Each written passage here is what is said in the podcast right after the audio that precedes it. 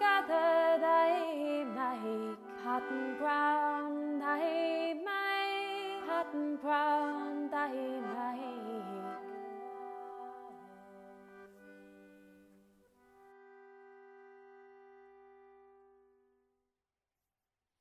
Hello, and welcome to the Pattern Ground podcast, a place for you to discover brand new writing and music. This episode, we've got about half an hour of work from Femi Oriogun Williams, Maddie Dunnigan, Faith Taylor, and Grace Atkinson. But the tradition at Pattern Ground is that whoever is hosting the show, which is me, by the way, I'm Sophie Crawford, has to share a song of their own or a piece of work uh, so that it's a level playing field. So I've got a song for you to kick off. Um, this is a song about how tough it's been to meet people over this last year. I found myself staring really, really hard at strangers, just wondering if in another world and a different time we might have been friends. So this is a song called Stop at the Cemetery.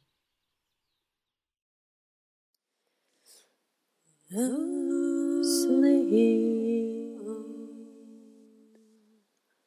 I always sleep deep, sleep. I always sleep deep.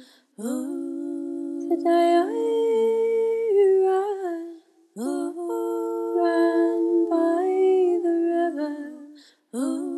The wagtails were gulping and flying there.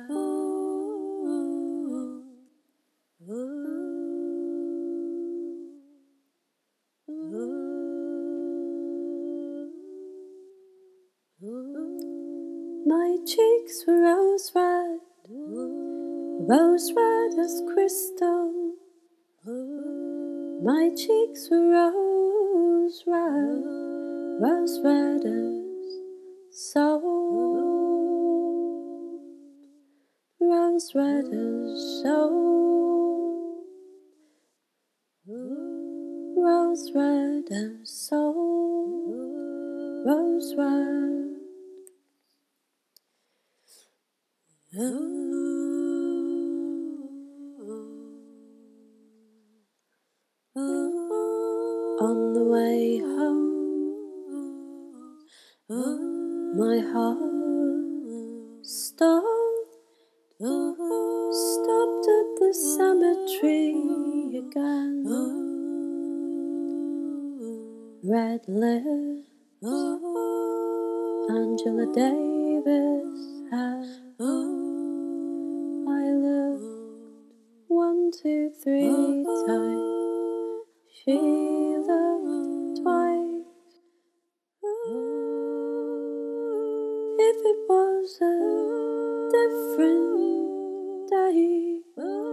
maybe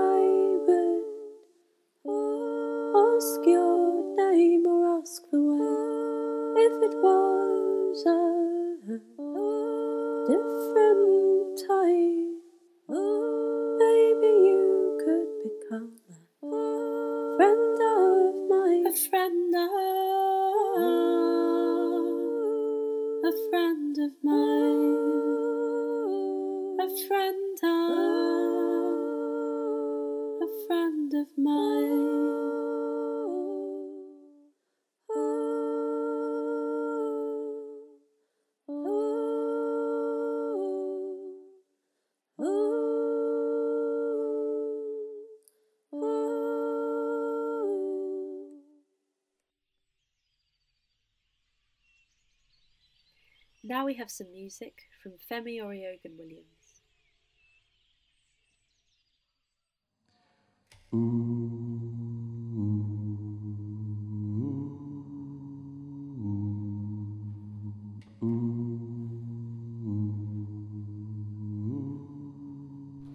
Hi, my name's Femi. I'm a writer and musician based in London, and I'm going to play four tracks for you. The first two were recorded at the Timeless Thames Festival at the Steamship in London and are loosely related to the idea of the river. And the second two tracks are from my debut album project called OK Galexa, which tells the story of a love affair between Alexa and OK Google long after human beings are extinct. Enjoy. I've crossed the Thames many times through Greenwich Tunnel, at Tower Bridge, at London Bridge, which is still falling down. And there's a couple of lines I always think of by William Wordsworth. Our God, the very houses seem asleep, and all that mighty heart lies still. Wordsworth composed his poem, composed upon Westminster Bridge, and to be honest, I never much liked Westminster Bridge. It felt too far removed from West Africa.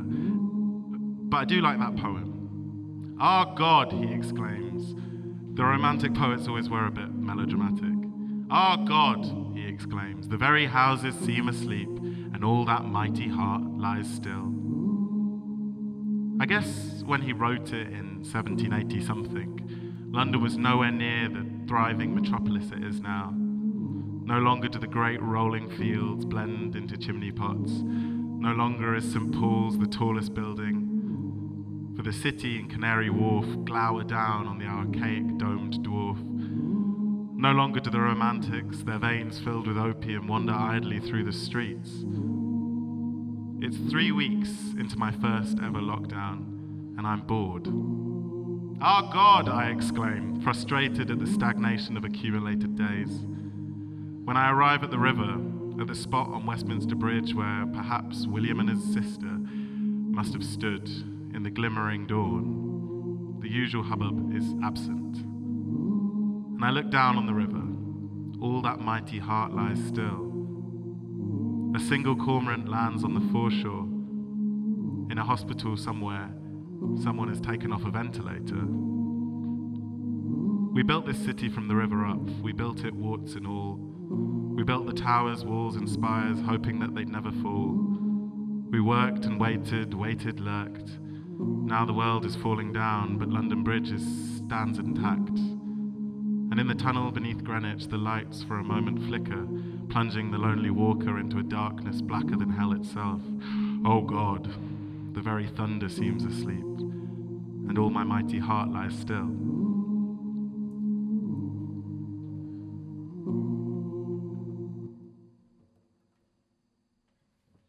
Uh, this next song um, was written by my granddad. Um, I found it in one of his notebooks, and he it's about the the, the town of Bedford, uh, where he lived for many years of his life. So the words are by Trevor Hinton Williams, and I wrote the music, and it goes like this. It's called Mountains of Morning.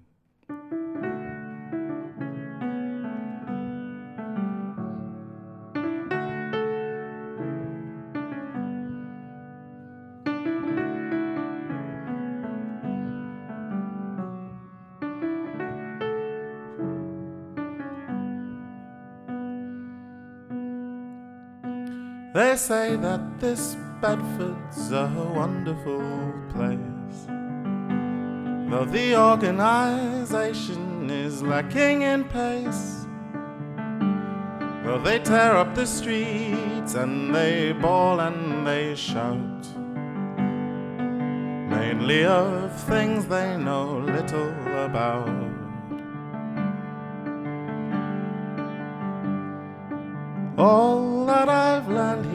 And I hope you'll agree, is that mountains of morning drift out to the sea.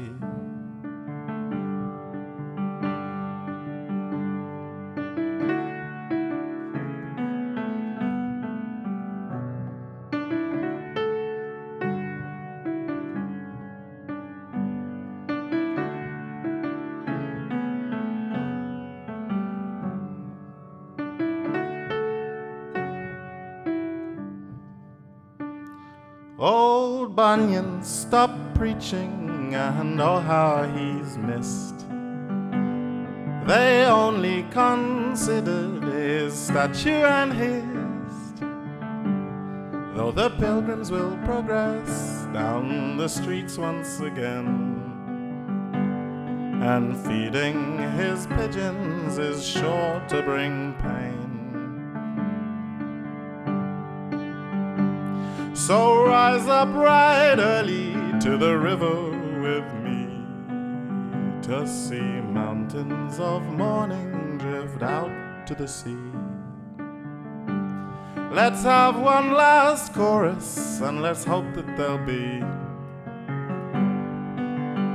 less trouble and mourning drifting out to the sea.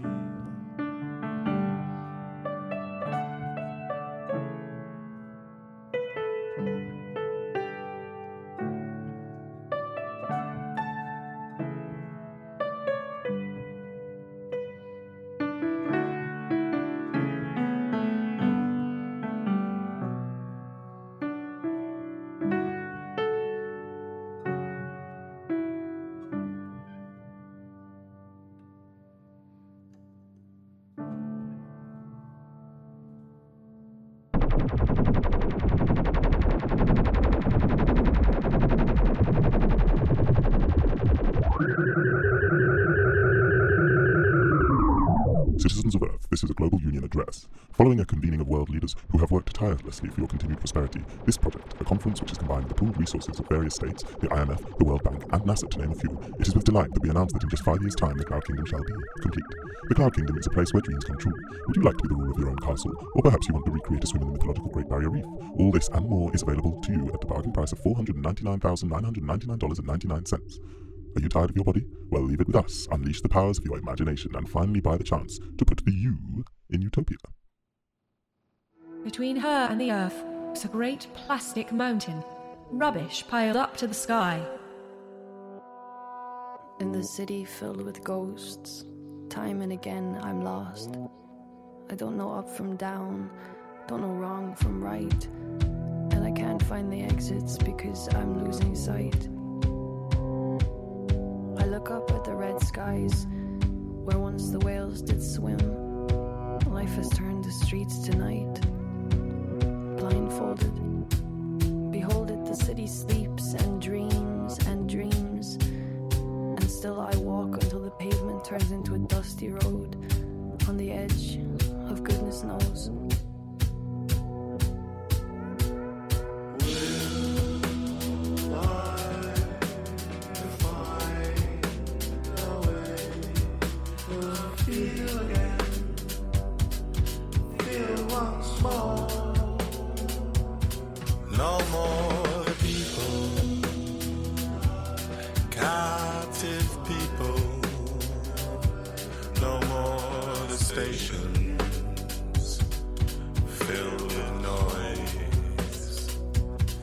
No more the center or the edges. Hear the ghosts of giants tread, and in their wake they leave the dead. No more the people, captive people. No more the stations filled with noise. No more the center or the edges. Hear the ghosts of giants tread, and in their wake they leave the dead.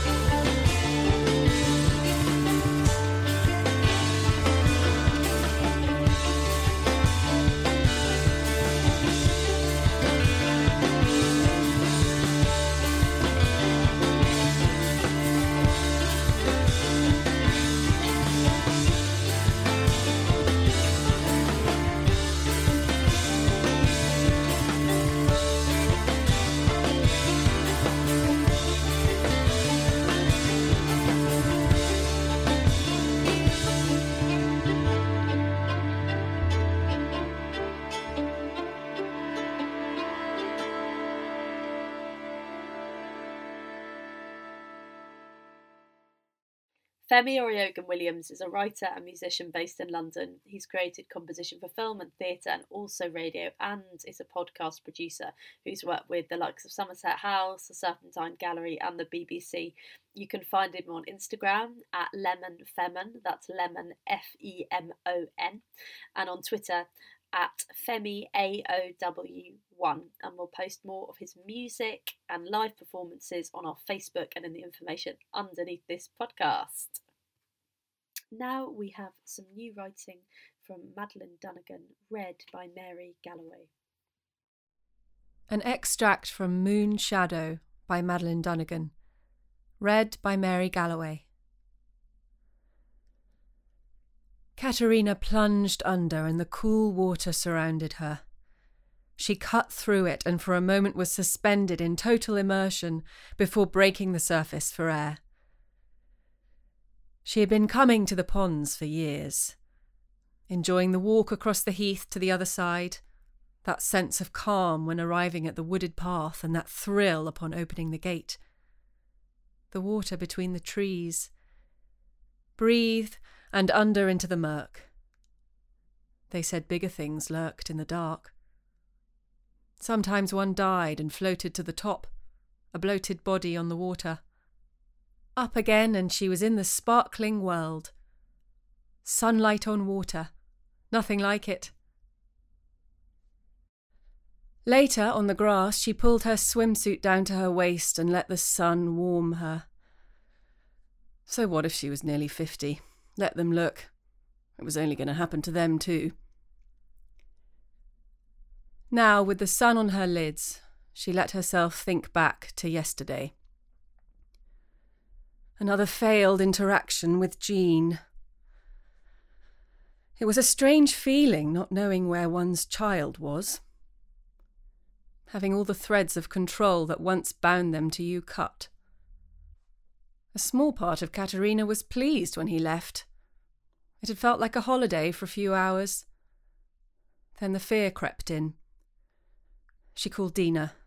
Not there. Dina had been sweet, but was there a hint of judgment, too, when she asked, What did you say to him? It was busy today at the ponds. Women covered the grass and chatter drifted over. It was at moments like this that Katerina became acutely aware of her position. In short, she was alone, surrounded by others telling her what she was doing wrong. She had wiped away tears and kissed cut knees. She had shown him that despite the nightmares, there was love in the world. So much love she struggled to breathe when she thought about him, only to wake up one day and realize her son was a stranger. To be alone again. Do you mind if I sit here? A girl was arranging herself next to Katerina. Her movements were awkward, as if she didn't know her own body.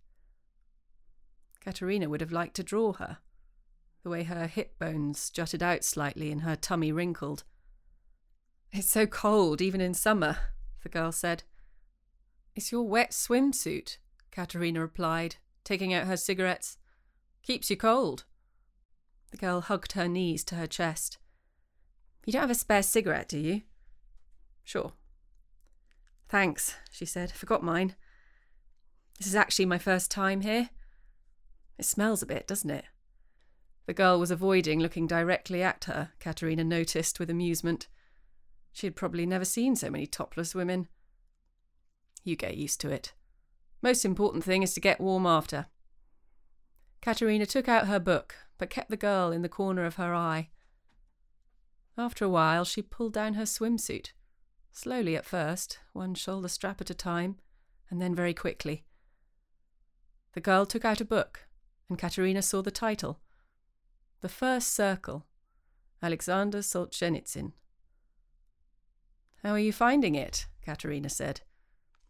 My father gave it to me. It's meant to be really good. Yes, it is, he won this big prize, apparently. The Nobel. But I find it a bit confusing with all the different names. I just gave it to my son, Katerina found herself saying. He had become fanatical about Chairman Mao, and she wanted to show him that communism wasn't without fault.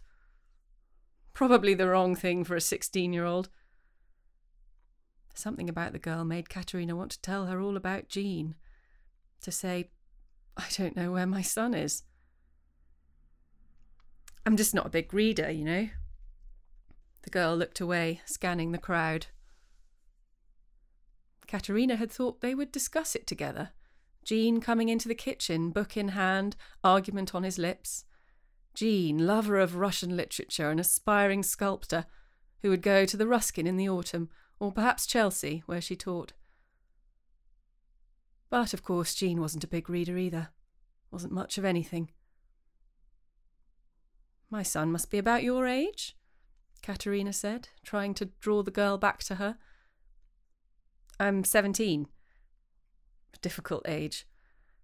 Now, in some ways, it's so much harder for young people. The girl made a non committal noise.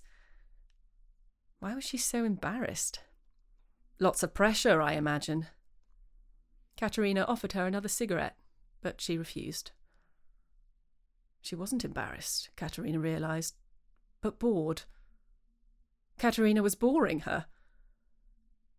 Do you draw? she said, and then, because the girl didn't respond, because Katerina was desperate, because it was better to shock than to bore, you'd make a wonderful life model.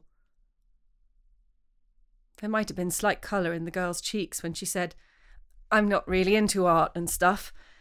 Then she waved to someone across the field and gathered her belongings. Lovely to meet you, she said, the relief of escape making her once again kind. Katerina watched as she walked across to another girl. She watched as they sat close together, and she felt herself bristle as they broke into laughter. What did you say to him? Dina's question floated back to her. Saying the wrong thing, doing the wrong thing. She lit another cigarette. Fine, fuck them all. The sun was high, and the heat, combined with the smoke, made her light headed. She hadn't asked for help, and she didn't need anyone else. In fact, she wanted to be alone. She had come simply to have a swim and to lie on the grass, which she now did, blowing smoke into the endless sky. Finally, some peace. Madeline Dunnigan is the co founder of the magazine Ladybeard, and she's currently working on her new novel. Now we've got some music from Faith Taylor.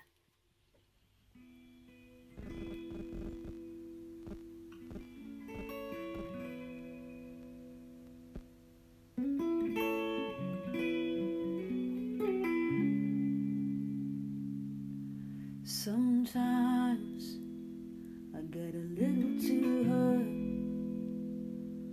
Got my mind going places it ain't wanna go. Sometimes I get a little too low. And I can't see myself through the fire and smoke. And you, like a neon light, shining through a door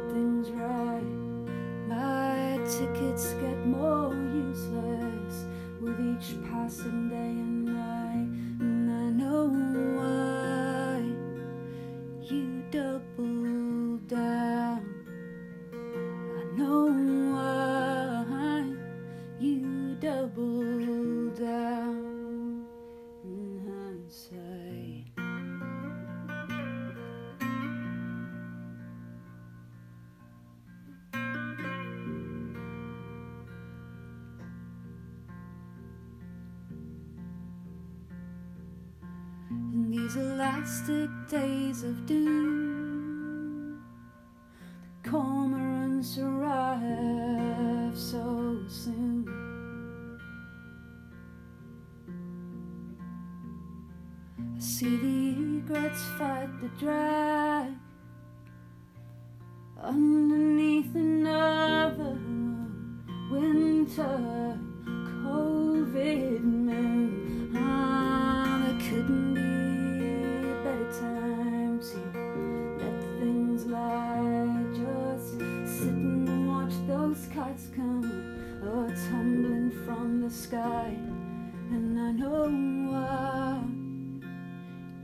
put me down. I know why you put me down. In hindsight.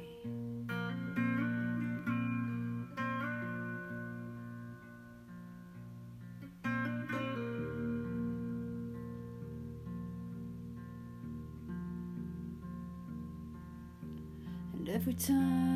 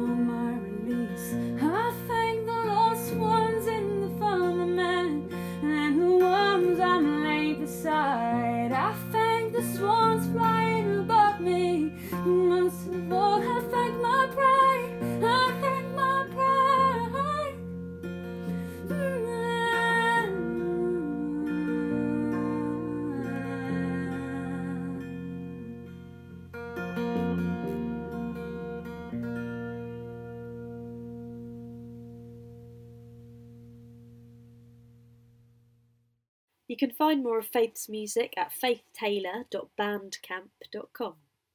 Now we have some poems from Grace Atkinson.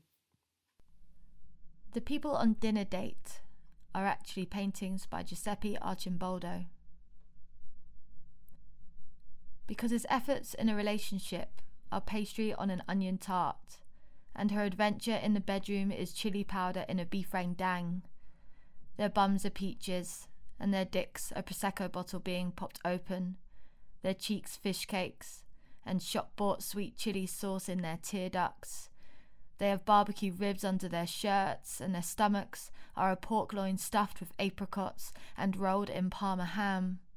And when they ask each other, What do you get up to when you're not at work? toasted pine nuts fall out of their mouths, and if I turn my head, they change, as if they're saying, Look, I'm a lawyer, a librarian, a cook, and then, like, Look, I'm a plate of fried meat, being uncovered by a set of hands. After searching Francis Bacon Pope, Facebook is the top hit when you Google the word face and people go their whole lives not knowing the process between pig and bacon. You can watch it on YouTube how the bellies are slung skin down on a conveyor belt and jabbed with metal teeth, and how they are swung in a hot red room. Wikipedia's definition for face is the second hit, where there is a photo of a woman smiling and a man with wrinkles and some penciled sketches of how a face develops in the womb. There are not any pictures of crying faces or screaming faces with their dull black mouths. Gardener's World is on TV. A sign language interpreter is stood in the top corner of the screen. She plucks and scoops at the air her movements filling the space speech has swept clear. In the picture beside her is a garden paradise, where palm leaves stretch out across a footpath and soft succulents stoop to touch the floor. It makes me think about the oranges that you sliced each morning, with their skins stacked on the kitchen side, about the jumpers you kneaded like dough your back curved over the bathtub edge. That was the paradise you built for me, while the vows of what we couldn't say were being shaped with your hands. Gender reveal.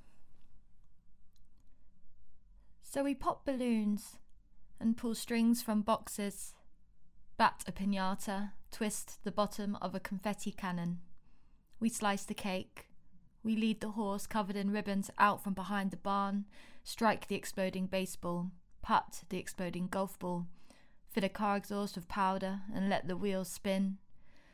And that bubble gum, rose, magenta, peach, lemonade, salmon, cerise, punch, fuchsia, watermelon, pink. Or that cyan sky, Carolina, royal, electric, true blue decides the space that surrounds us and she is holding her face and falling to the floor. And he is running with his hands clenched in the air, and once someone played a trick by putting both colours in the box. And once the balloon was let go before it was popped, and once a target filled with explosives caused a wildfire, and once the cake came out green instead of blue, and everyone had to pretend like they hadn't noticed. You can find more of Grace's poems and more about Grace on her Instagram at Grace Lillian Atkinson. She's one of the poets that leads the Pattern Ground poetry workshops and she also leads her own poetry workshops, so do check them out. Thanks for listening to the Pattern Ground podcast. You can find out more about any of the writers and musicians that you've heard on this episode and any ones that you've been interested in in previous episodes by going on our Twitter or Facebook if you just search for Pattern Ground. You can also now support Pattern Ground or any of the artists by going to paypal.com forward slash paypal me forward slash pattern ground. We will be back next month with lots more new writing and music, so please do join us. I've been Sophie Crawford, and this podcast has been produced by Anina Lehman. Oh, and if you'd like to get in touch with us about anything at all, you can email us at patternground at gmail.com.